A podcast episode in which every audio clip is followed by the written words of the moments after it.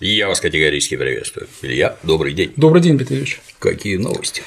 Э, ну, новости у нас следующие. По нашему ненаглядному э, вождю оппозиции, так называемому Алексею Навальному, запустил я один очень интересный сайт, который будет всем интересен, не только там противникам, но и тем людям, которые узнали о нем совсем недавно. Вот эти все школьники. Линк под роликом, желающие могут пройти посмотреть сразу. Да, в, в обязательном порядке.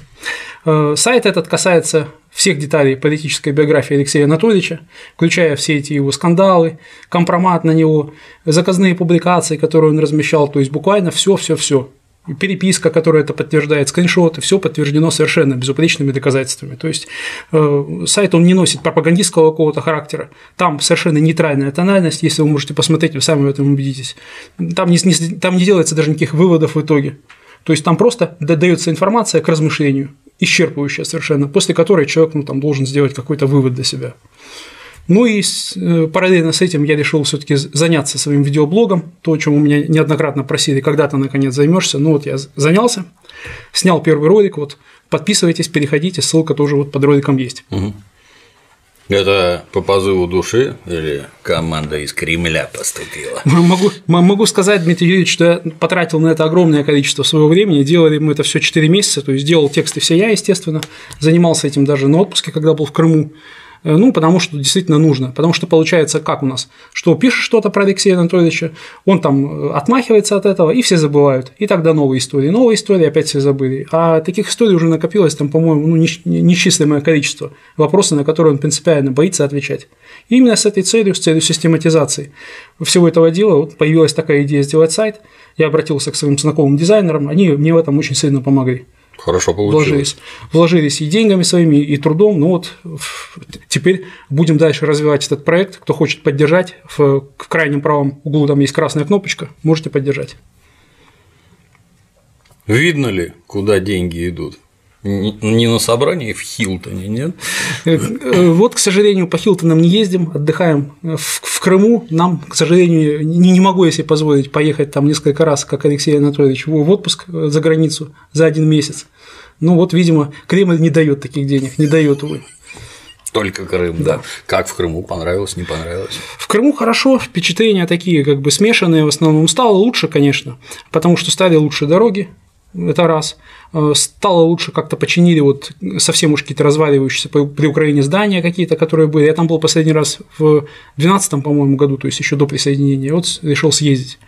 Ну, отдых мне нравится, мне такой отдых нравится, были там в Коктебеле, были в Евпатории, действительно, есть действительно очень красивые места, которые стоит посмотреть, и, на мой взгляд, вот э, тот же заповедник, который находится в Новом Свете, вот этот, вот где тропа Голицына и все остальное, он не сравнится ни с чем, на мой взгляд, с, по сравнению с тем, что есть за границей вообще.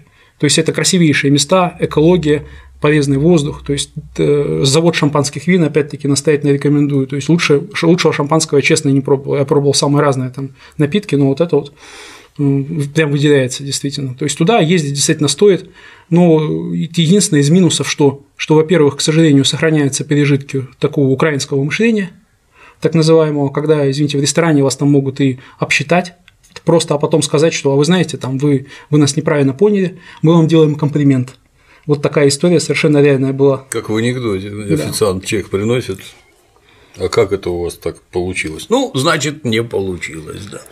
А у меня, знаешь, осталось, я вот этим летом тоже ездил, у меня сложилось такое впечатление, что наши вчерашние украинские братья, они твердо знали, что там у них ничего не получится, и поэтому они там никогда ничего так и не делали. Конечно. Зачем вкладывать деньги туда, что в конце концов окажется не твоим? Как-то уж совсем вот просто ничего, вообще ничего. Как на машине времени на 40 лет назад уехал местами. Так странно выглядит. Да, была полная разруха, сейчас там, слава богу, все это восстанавливают. Но там я вот посмотрел на это все, э, многие люди просто еще живут как при Украине. То есть они не хотят, допустим, сами что-то делать ну, вот элементарно, просто там вот человек сдает там свою недвижимость и удивляется, а почему ко мне там мало людей ходит? Ну, потому что конкуренция есть, да. Простой пример, допустим, захотели купить ягоды тутовника. Нигде на рынке не, не, не смогли их найти, просто нету. Выходим на улицу, этот же тутовник растет, э, все ягоды падают, никому он не нужен. Ну, просто самый простой пример хотя бы. То есть все жалуются, говорят, что все плохо, но ну, чтобы что-то вот сделать самим, это, конечно, встречается крайне редко. То есть вот такое мышление, его, от него нужно избавляться, там нужно, конечно, понимать, что есть инициатива, что в другой стране теперь живем, и есть все возможности для того, чтобы зарабатывать. Ну, это раньше было. Там сдаю собачью будку за неплохие деньги. Да? Тут у меня в три яруса спят в домике, все платят деньги. Как они сами говорили, там местные жители, что если летом ты сдаешь жилье, то зимой работать не очень сильно надо. Да? Как раз так получается. Ну а теперь я как-то это всегда скептически относился. То есть, на мой взгляд, отдых это когда, например, меня кормят, поют, а не женщина моя бегает там, я там затариваюсь продуктами, женщина готовит, мечется с посудой, там еще чего-то не отдых. Угу. А в гостинице наоборот отдых, и большинство поедет в гостиницу, денег меньше тратишь, комфорта больше. Дороги, да, вот, ну, дорогу я только наблюдал, которую от Керченского моста строят, ну, там мое почтение, как положено. Скорее бы уже хотелось бы. Но вот у нас есть некоторые персонажи из этого Крыма, которые тоже как-то вот живут какими-то странными понятиями. Ты вот наблюдаешь там за да. ситуацией вокруг Матильды, где там уже с какими-то газовыми баллонами врезаются в кинотеатры, а наша Наталья Владимировна Поклонская сообщает, а не надо такие фильмы снимать. Да, Провоцируете есть, экстремизм. То есть логика такая, знаете, там изнасиловали тебя, значит, там ты сама виновата, нечего юбку было. короткую носить, да, да это да. от прокурора это слышать крайне странно, мне как юристу вообще очень странно это слышать. И то, что она уже последний раз, надо дать должное, что последний вот ее пост, который я читал, она призвала воздержаться уже от этого всего, но вместе с тем она утверждает, что это все провокация. Конечно же, никакие ее сторонники к этому отношения не имеют, она знает точно. Вот она откуда-то это точно знает. Мне вот интересно, вот есть такая религия ислам, в рамках которой обитают ваххабиты. Это не значит, что ваххабиты определяют религию ислам, но они внутри нее находятся. И когда эти люди устраивают террористические акты, это исламские террористы, как ни, ни, ни крути. Естественно, все нормальные мусульмане это дело не одобряют категорически. И... А вы? Как это у вас так получается, что вот эти люди, называющие себя православными, это он приехал с баллонами, значит, взорвать кинотеатр, а в нем, между прочим, ну, охрана, например, ночью сидит. А вы бы их сожгли, а поступающие угрозы относительно того, что мы будем сжечь, а если там люди, то они пострадают. А кто это такое говорит вообще? И тут, на мой взгляд, даже не совсем в бывшем прокуроре дело, а православная общественность, она что, никак? Нет? Видимо, как-то считается, что ну, я, я не знаю, когда я пишу в соцсетях о Матильде, я вижу, что наблюдается какой-то наплыв странных очень аккаунтов в Твиттере том же, которые ни, никто практически не фигурирует под своим именем, там, там какие-то у них ультрапатриотические аватарки, кресты, там все прочее, э, и все в таком высокопарном духе. Вот не далее, как вчера мне написали в ответ, я написал, что в связи с, с отменой угу. сеанса я, наверное, пожалуй, из принципа уже на этот фильм скажу, потому что ну, поддаваться, во-первых, такому давлению никто не не будет, у нас свободная страна, это, это важно понимать. Я написал, что я пойду на этот фильм и сагитирую сходить всех своих знакомых на него. И в ответ я услышал, посыпались твиты от этих личностей, их немного, но они есть, «Изыди сатана». Вот, например, но это адекватные люди, это, это люди, живущие в 21 веке. То есть меня-то уж ни в коем случае нельзя упрекнуть симпатии к либералам, каким-то антицерковникам.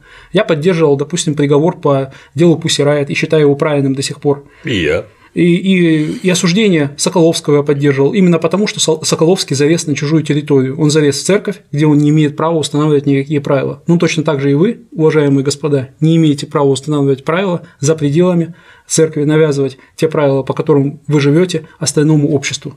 Вот и все. Появилась новость, что две крупнейших киносети российских они отказались от проката. То есть это натуральный террор, их запугивают. Люди эти, ну, а кто запугивает? Это поклонники этого самого Николая II, вы православные, я правильно понимаю? Почему я понять даже не могу, а иерархи церковные почему не выступают, ничего такого оригинальное молчание. Некоторые, правда, там высказываются в стиле той же самой Поклонской, что да, да, вот. Ты вот хотел такое кино снять, а твоему адвокату уже машину сожгли. Да. Так, так тебе и надо то ли еще будет, а что еще будет? Вы людей убивать начнете? Это тоже, так сказать, все на пользу. Это же экстремизм.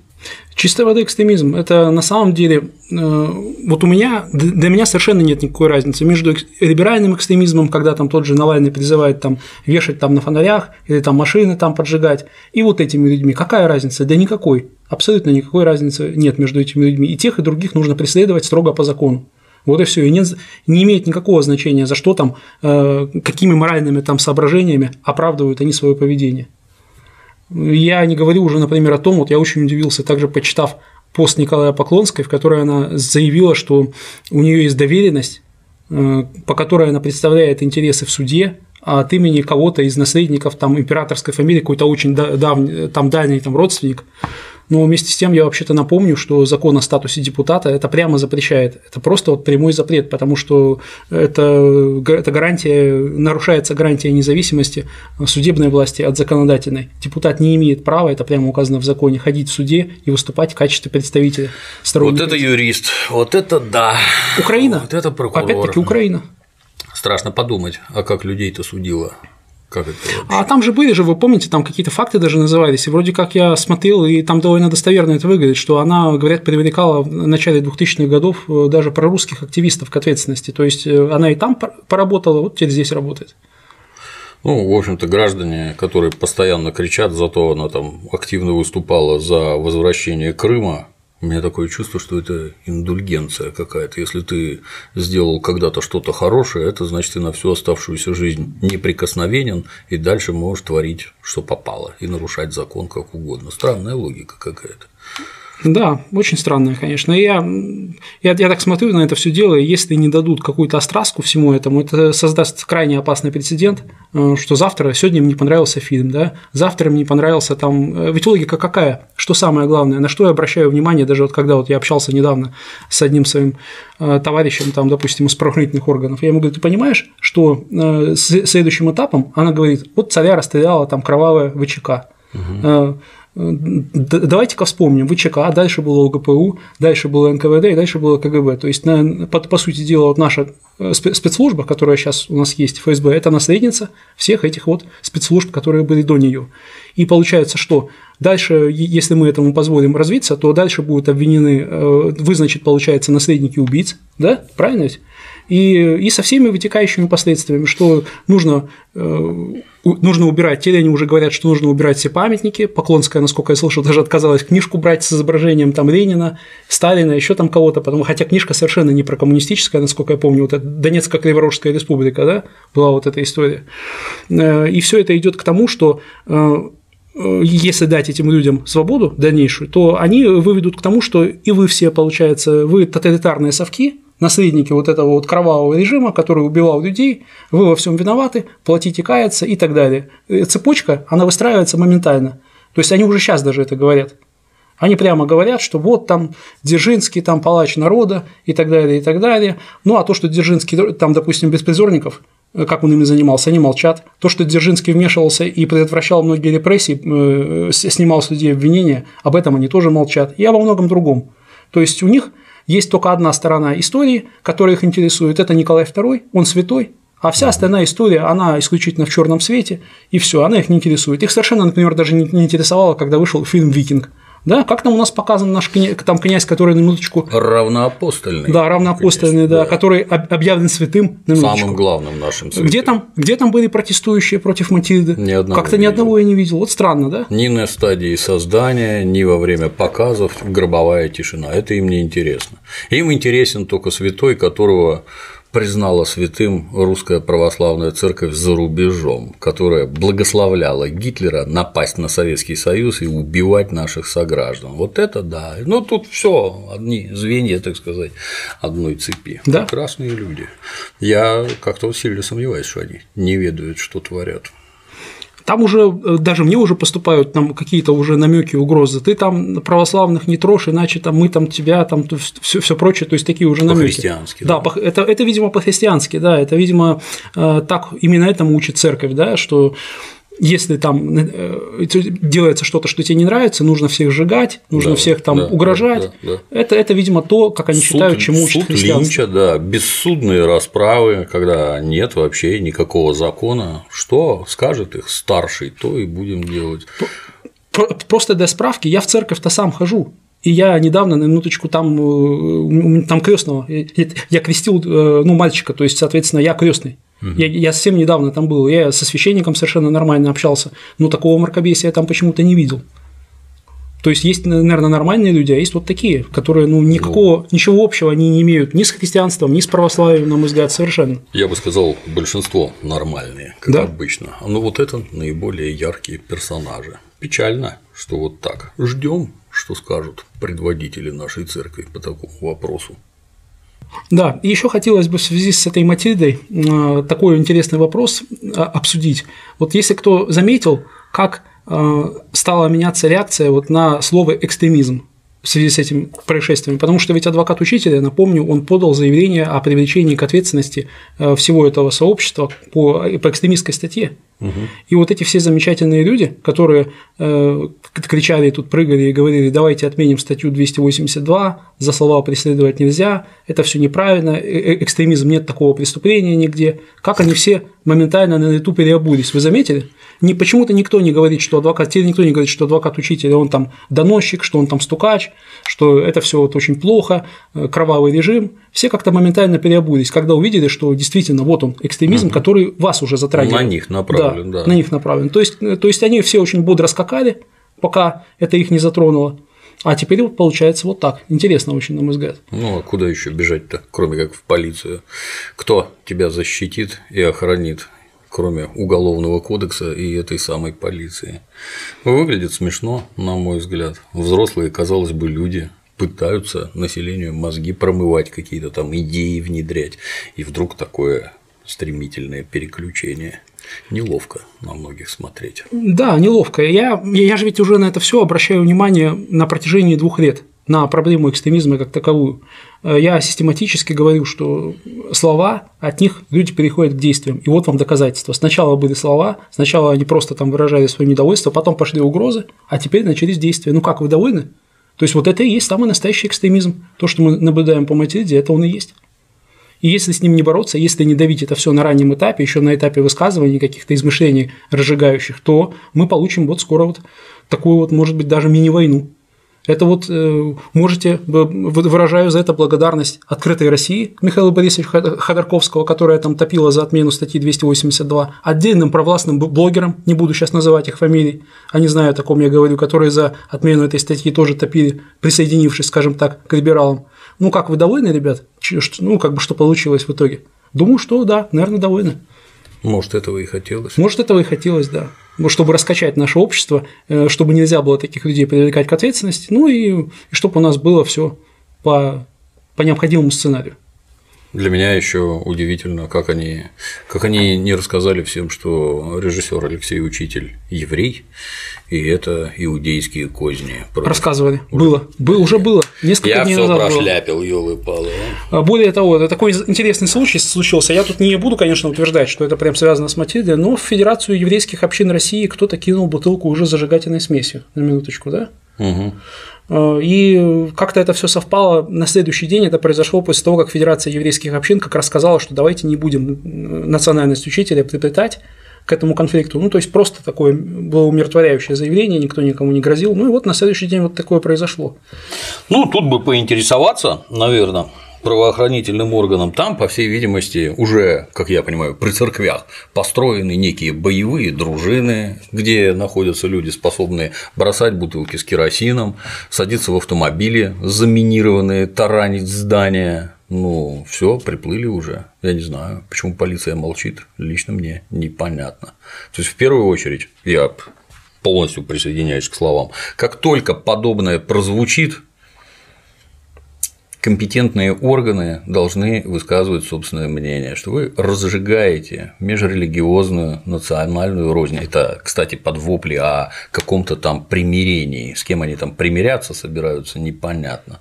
Ну а если действия некие происходят, тут без посадок уже не обойтись, должны быть выявлены исполнители, организаторы, руководители, идейные вдохновители, которые говорят, а что вы хотите?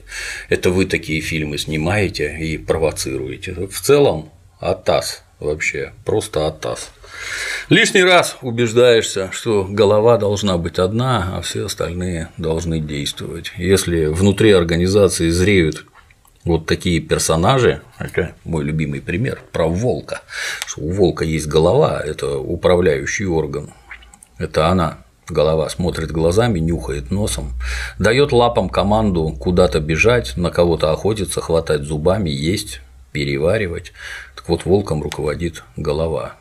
А если волку объявить демократию, и у него кроме головы задница начнет при, принимать решения, я боюсь, такой волк долго не проживет. Думаю, да. Да, надо бы нашим волкам задуматься. Ну, возвращаясь еще к Алексею Анатольевичу, у него тут недавно был вояж, по-моему, неделю назад в Страсбург, очередная его поездка за границу, очевидно, кровавый режим снова очень мешал, но вот как-то не получилось помешать. С непогашенными судимостями. Да, и Алексей Анатольевич поехал жаловаться на кровавый режим в Страсбург, где он обвинил нашу страну в неисполнении решения по делу Кировреса. Это дело, по которому он осужден к пяти годам лишения свободы условно угу. за хищение, и по нему ранее ЕСПЧ вынес решение, которым установил нарушение его прав э, в рассматриваемом деле, но э, установил, что преследование не было политическим. То есть это прямо установлено в решении суда, и Навальный теперь врет, когда говорит, что и на самом деле его преследуют по политике. Вот смотрите, угу, даже ЕСПЧ угу. установил обратное. Типичная уголовка. Типичная уголовка, да. Ну, нарушения, которые установил ЕСПЧ, они касались в основном процессуальных каких-то моментов, то, что там пристрастно отнеслись к доказательствам, не дали ему представить то, не дали представить все. Ну и наш суд, руководствуясь решением ЕСПЧ, полгода, по-моему, назад отменил это решение и отправил его на новое рассмотрение как положено по закону, все было исполнено. И по итогам нового рассмотрения, с учетом всех этих замечаний, возникших Навального, снова признали виновным. То есть выполнили все указания ЕСПЧ и вынесли новый приговор. И, но это его не устраивает. Он считает, что, что, что СПЧ его оправдал. То есть вот так вот. То есть, по его мнению, э, ЕСПЧ может подменять собой национальный суд и выносить оправдательные приговоры, обвинительные. Суд, по его мнению, может решить, быть ему кандидатом в президенты или не быть. То есть он прямо жалуется на то, что вот его, мол, не хотят допускать. Юрист. Да, кандидата в президенты, иностранный суд, пожалуйста, помоги. Сделай так, чтобы я стал кандидатом в президенты. Я, мне вот интересно, а в какой-то хоть одной стране мира такое есть? Если есть, то как? Можно привести примеры? Молодец. Молодец. Там ну, еще какие-то его да. подельники петиции пишут, чтобы санкции усилить многократно. Да. Потому да. что Алексею не дают избраться. Да, это давняя такая у них тема. Они, конечно же, утверждают, что это все санкции против чиновников, но мы видим, что санкции угу. против чиновников, они как-то вот неразрывно связаны с санкциями против страны в целом. С То есть одно, в первую очередь. Да, одно неразрывно связано с другим. То есть их э, духовный лидер и наставник Барак Обама почему-то сказал, что экономика России порвана в клочья. Что-то он про чиновников ничего не говорил, что чиновники плачут, закрывшись в кабинетах, не звучало, а вот экономика порвана в клочья. То есть вы обращаетесь к тем, кто уничтожает нашу экономику, кто хочет, чтобы мы тут мерли, голодали, страдали и всякое такое, значит, вот это ну, так, именно благо так. для нашей Родины, по всей видимости. Я, как представитель народа, решительно отвергаю подобные вещи. И в этом контексте мне очень удивительно, почему Минюст, э, я писал туда обращение, сейчас еще раз буду писать, видимо, по итогам уже вот этой его поездки, он ничего не делает по поводу денег, которые ему присуждает ЕСПЧ, он их исправно выплачивает. То есть за счет всех нас кормит Навального, это действительно факт. Последний раз выплатил, по-моему, ты по 4,5 миллиона, по-моему. Это реальные деньги из бюджета э, по, по решению иностранного суда. Мне очень странно, кто там этим всем занимается, и, э, и хотелось бы с этим разобраться, конечно. Надо сайт перевести на английский язык. Видимо, да. Видимо, Пусть да. Смотрят Займемся. Будет, так сказать, пища для размышлений у людей. Ну, если вообще касаться международной политики, то мы последние две недели, конечно, наблюдали этот настоящий балаган с созданием нашего консульства э, в Штатах. И вот не очень мне, честно говоря, понравилась реакция МИДа нашего на все эти выступления, потому что в ответ что было? В ответ опять мы озабочены, мы выражаем озабоченность, да, это все издевательство, что вы говорите, ваши там и так далее, все объяснения того, почему у нас отобрали это, это консульство. Я написал даже по этому поводу статью, в которой разобрал с правовой точки зрения этот вопрос.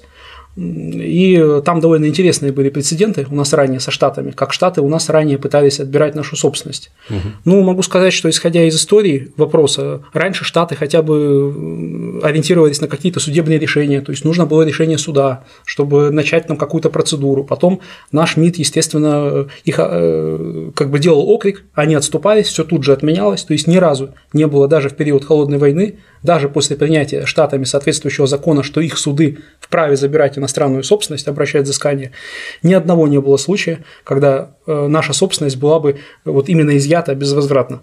А вот сейчас могут. Именно потому я считаю, что нет какой-то адекватной реакции на это все. Они видят, что эти все слова нашего МИДа, которые следуют там за, за каждым таким случаем, это, ну, это, ну, это неадекватная реакция. Они просто действительно издеваются. Просто слова. Это факт. Это слова. Там действия, а тут слова. Ну, вчера на нашей этой, как она раньше была, Петра Лаврова, теперь Фурштадтская, да, вроде там консульство американское, они им убрали стоянку. Да, страшная месть. Месть, да. Страшная месть. Жестоко. Э, у нас э, там забирают консульство, целое выгоняют дипломатов, проводят там обыски, всех шмонают, а тут угу. вот такая страшная месть. Но мне кажется, это все последствия как раз того, что у нас огромный перекос в медийном поле. То есть, когда я вижу, там, если захожу на Яндекс Новости и вижу там сплошные заголовки вот в духе, можете сами посмотреть, Мария Захарова поставила на место там N, потом поставила на место X, вот это все, конечно, медийка, она весьма раздутая, и она создает ложное впечатление нашего превосходства какого-то, которого в реальности, получается-то и нет. Пока ставят на место как раз они нас, к сожалению. Но это не потому, что я там злорадствую и все прочее, ну действительно обидно. Это действительно просто обидно наблюдать на самом деле. Ну, на самом примитивном уровне. Вот вы сильны, мы, они сильные, а мы слабые. Я что хочу, то с тобой и делаю. А ты ничего сделать в ответ не сможешь, потому что ты от меня зависим. Я нажму здесь, я нажму там. Ну, мне кажется, наше совсем верхнее руководство, оно рано или поздно осознает, что никакой вот этой вот дружной капиталистической семьи народов нет. Да. Каждый сам по себе, один другому волк, и либо мы сами по себе, так сказать, отдельная боевая единица, не входящая никуда. 400 баз вокруг нас построенных, они как-то это на лирический лад наводят. Ни одной русской базы в западном полушарии нет, а все базы НАТО построены вокруг нас. Коммунистов больше нет. Вы говорили, что это для борьбы с коммунизмом проклятым. Коммунизма больше нет. А, так может это не про коммунизм, а про нас речь была. Целили в коммунизм, а попали да, в Россию. Да. Ну, будем посмотреть, что там как двинется. У меня был интересный разговор, кстати, недавно с одним человеком, который вхож во многие американские структуры, по, с одним высокопоставленным чиновником, который туда часто довольно ездит, там имеет там определенные контакты среди ну, тех людей, которые там к нам а, более-менее нормально относятся. Угу. И вот э, я вот думаю в связи с этим, что эти все переговоры с чиновниками нижестоящего ранга в Америке, они просто не работают. Это исполнители, которые ничего не решают. Там, извините, до сих пор даже Трамп не может сформировать даже полностью э, Госдеп, то есть он, он ему остался по наследству еще от Обамы, там постоянно кто-то приходит, кого-то увольняют, у него нет команды, эти люди ничего не решают. Какой смысл вести с этими людьми переговоры? В Америке все решают финансово-промышленные группы, которые стоят за конкретными и депутатами, которые там против нас санкции вводят. Это вводят не депутаты, это вводят совершенно конкретные группы, которые говорят этим депутатам, сенаторам, что делать. А как же демократия? Вот О, ужас! Выборы из двух и более кандидатов. Да. Вот. Страна, в которой, извините, законодательно легализован лоббизм, ну, ну, у них это вот прижилось. То это, есть коррупция, по-нашему. Ну, если по-нашему, да, переводить. То есть это, это лоббирование нужных интересов за, за деньги. Ну, о чем тут говорить? И, и в такой стране, естественно, нужно вести переговоры, э, наверное, не с какими-то чиновниками мелкого ранга, которые ничего не решают, а как раз именно с такими людьми, которые вхожи в эту систему, которые могут там повлиять на принятие определенных решений. Видимо, только так может это что-то сработает. Ну, мне еще плюс, так сказать, вдогонку кажется, что только военной силой не решается ничего. Это хорошо, это хорошо, что Иосиф Виссарионович оставил нам термоядерные бомбы и даже средства их доставки куда угодно. Но в определенных аспектах все решает экономика. А как у нас экономика? Вот Китай теперь коммунистический, экономика номер один, а мы какой номер? А что мы можем противопоставить? Вот если американцы нам Например, я помню, работал когда-то в геологах, бурильщиком. Ну вот, Texas инструмент замечательные, бурильное оборудование просто хай-класс. Если мы сейчас живем, так сказать, по большей части с нефти и газа, у нас что ли эти заводы есть? Но если они нам прекратят поставлять, это серьезный удар по добыче. Если, например, прекратят апдейты для Windows выдавать, и это по банковской системе вдарит так, если отключат от чего-нибудь, это еще сильнее вдарит.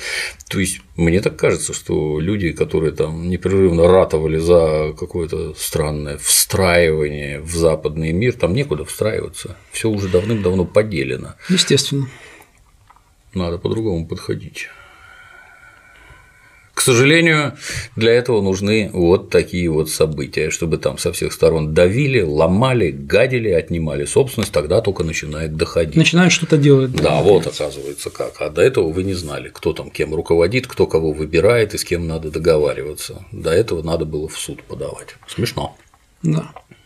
И вот наблюдая это все в контексте, опять-таки, ситуации с этим фильмом, да, извините, когда в Америке презентуют корпорации все новые и новые продукты, которые имеют там тот же iPhone имеет миллиардные там продажи по всему миру, а у нас, э, извините, мы тут бегаем, не можем разобраться с какими-то экстремистами, которые там кидают бутылки там за фильм. Это вот показатель уровня. То есть нашей стране уже давным-давно нужен какой-то рывок технологический, э, интеллектуальный, еще какой-то. То есть нам нужно выходить на другой уровень, выходить из этого вот маркобесного какого-то дискурса, в котором мы сейчас оказались, потому что на нем, извините, э, эти вот все люди, которые бегают там за режиссером-учителем, они ничего не создадут.